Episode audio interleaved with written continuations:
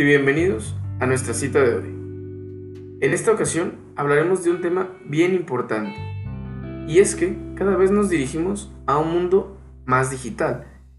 Parece ser que la tendencia nos dirige hacia interacciones sociales que pueden realizarse sin salir de casa y la pandemia por la que cursamos ha acelerado ese proceso.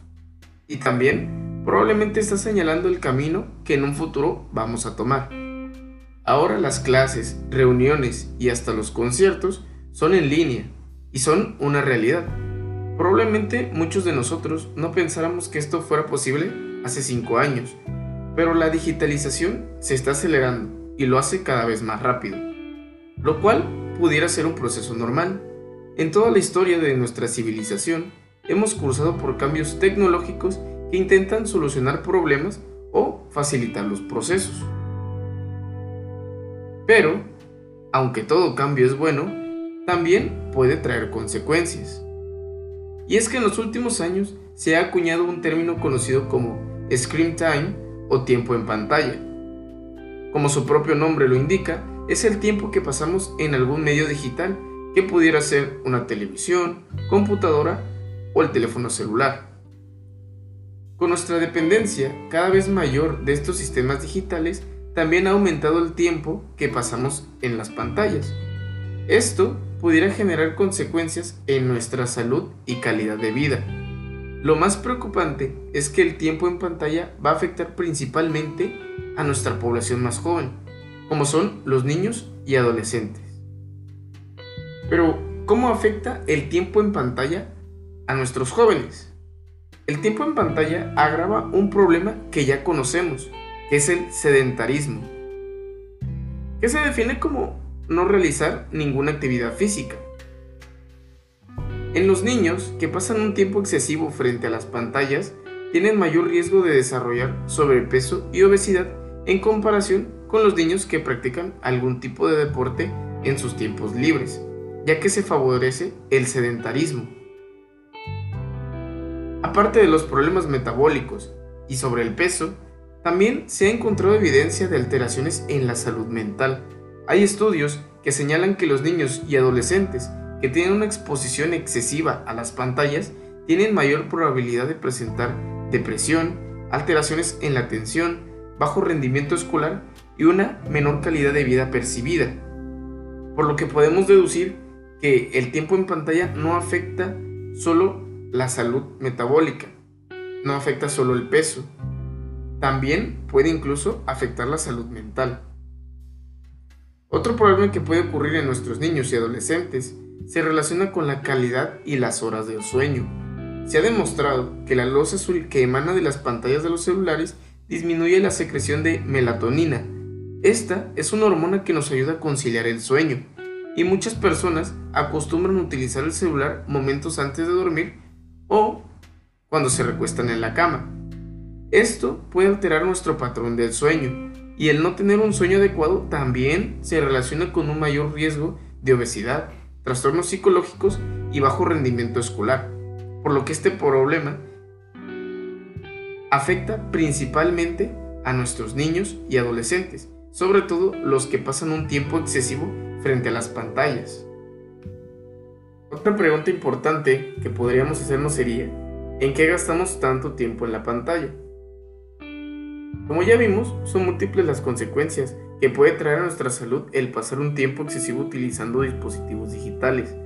Pero otra variable que puede surgir de este problema podría ser, ¿en qué gastamos tanto tiempo o qué estamos viendo en la pantalla?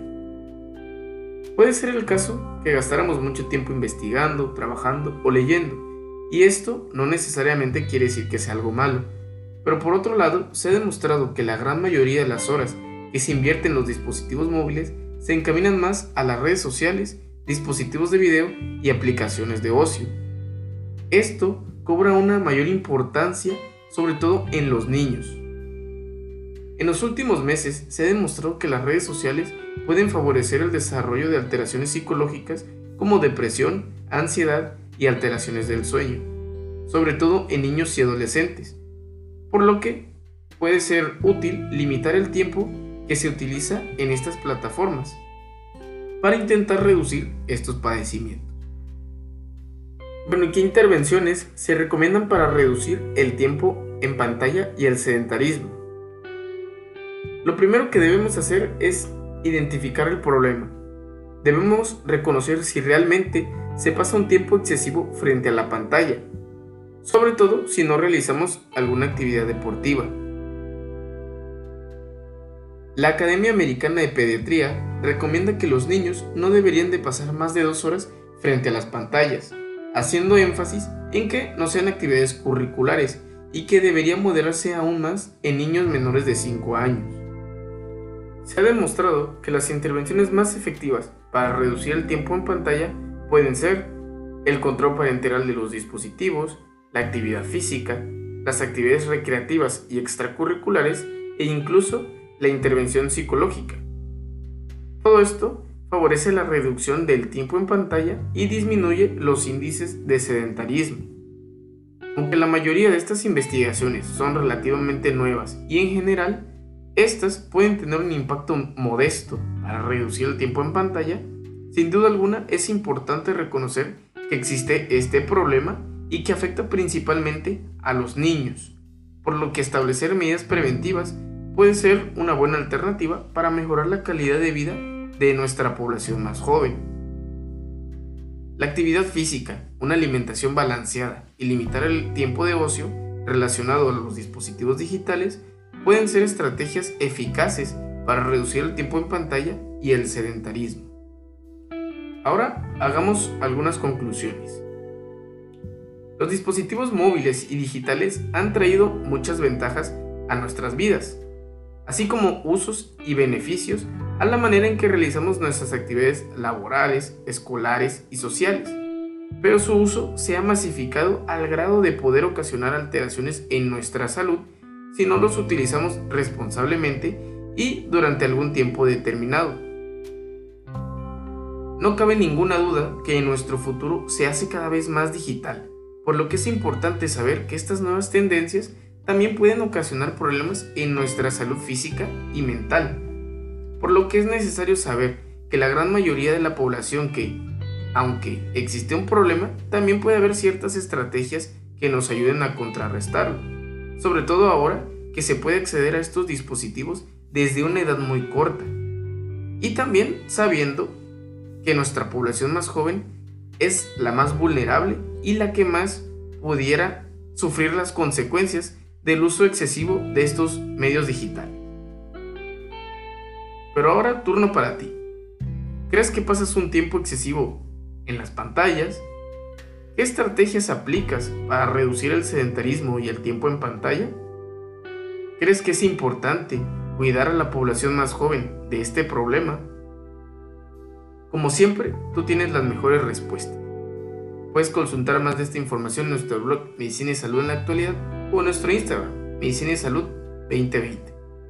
No olvides que no hay mejor salud que la que no se pierde. Yo soy Eduardo y muchas gracias por escuchar.